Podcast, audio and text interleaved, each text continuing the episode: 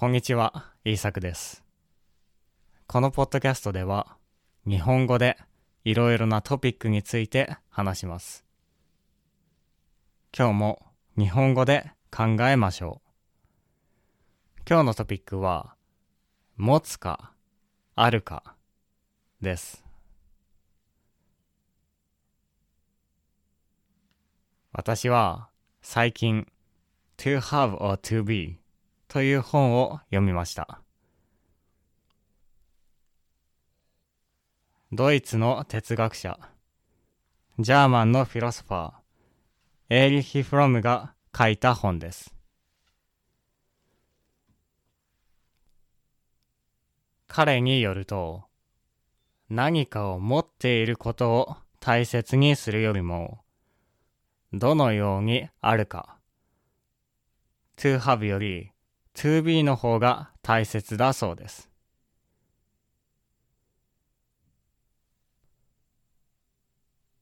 しかしながら、最近の人たちは、to have のことばかり考えています。つまり、持つことばかりを考えていると彼は言います。この本が出たのは76年ですから、その頃から私たちはずっと持つことばかりを考えているのかもしれません。私たちは何でも持つことばかり考えますね。例えば、車を持つこと、家を持つこと、子供を持つこと、パートナーを持つこと、様々なことを考えます。英語では、I have a car というように、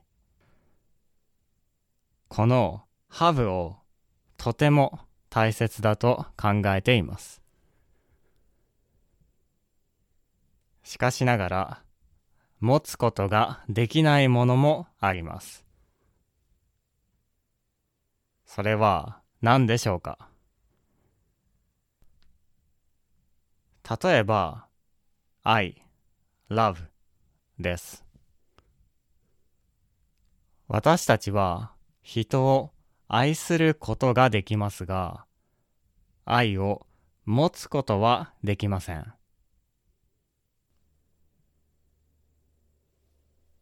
愛といっても、いろいろな愛がありますね。パートナーとの愛とか、友達との愛とか、親子の愛とか。ここでは、親と子供の愛を考えてみましょう。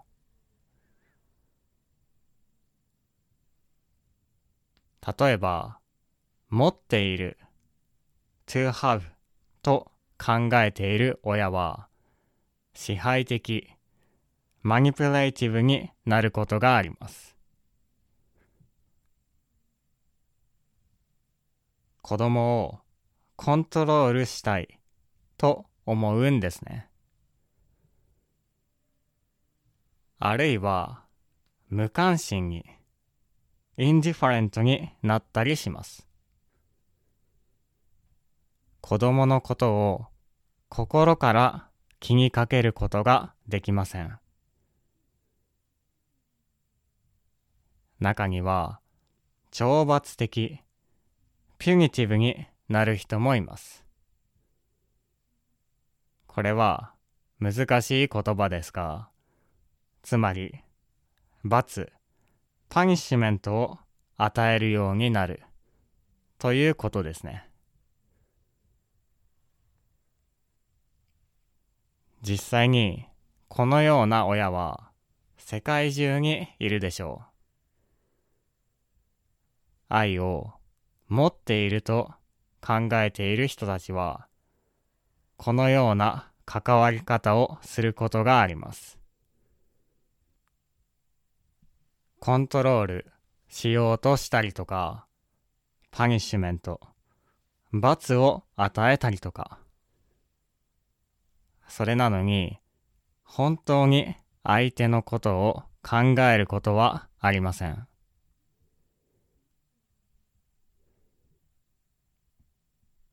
では、to be はどうでしょうか？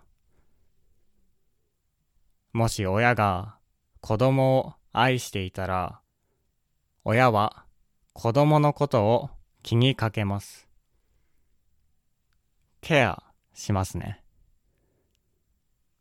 心から子供のことを考えます。そして子供のことを助けます。help しますね。もし何か困っていることがあったら子供を助けてあげます。一緒に何かを考えてあげたり、手を貸してあげたりします。そして何より子供の自由と成長を考えます。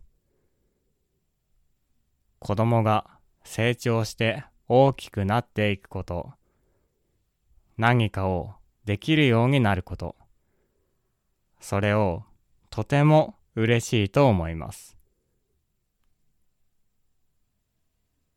愛というのは活動です。つまり、アクティビティなんですね。Loving is a productive activity とエーリヒ・フロムは言っています。そして、今話したように、to have と to be ではとても違いますね。親と子供の関係も大きく変わります。もちろんこれは子供に対してだけではなくて友達やパートナーにも言うことができるでしょう。もしその人が to have よりも to be を大切にしていたらその人は人を大切にすることができます。友達をたくさん持っていることが大切なのではありません。友達に優しくしたりとか、助けてあげたりすることが大切です。友達が困っていたら、ゆっくり話を聞いてあげて、友達が助けを必要としていたら、助けてあげる。ただ、友達を持っていることより、この方がずっと大切でしょう。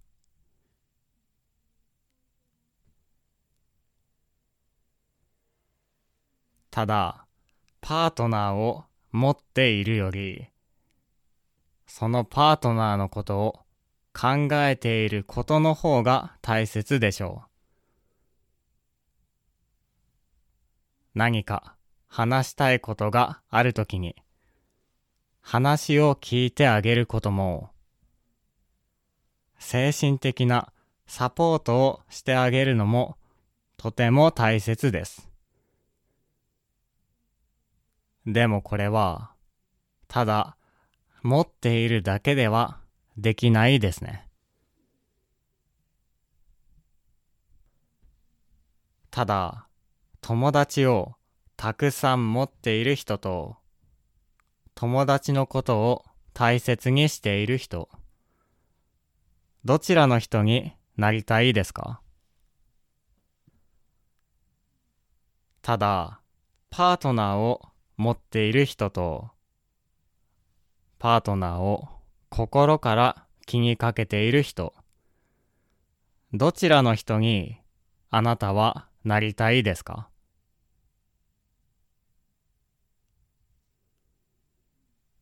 ？To be であることはとても難しいです。私たちのほとんどは to have で考えてしまいます。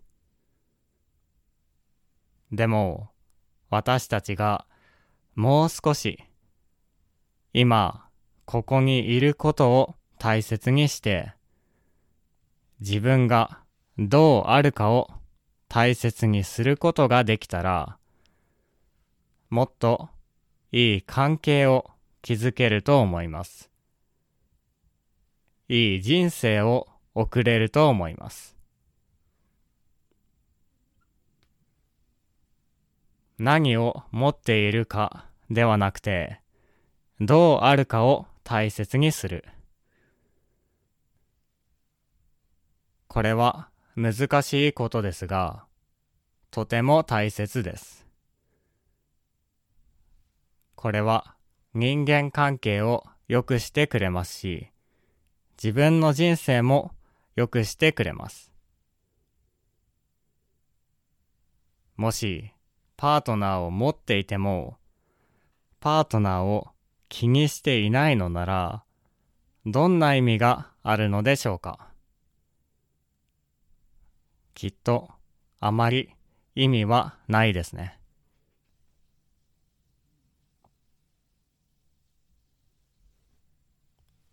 はい。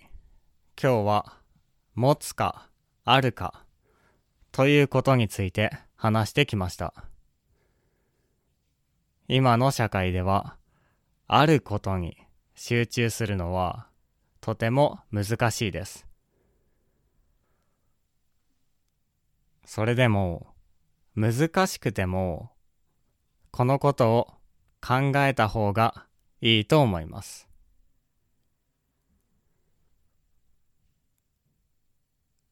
このポッドキャストには、ボキャブラリーのリストやスクリプトがあります。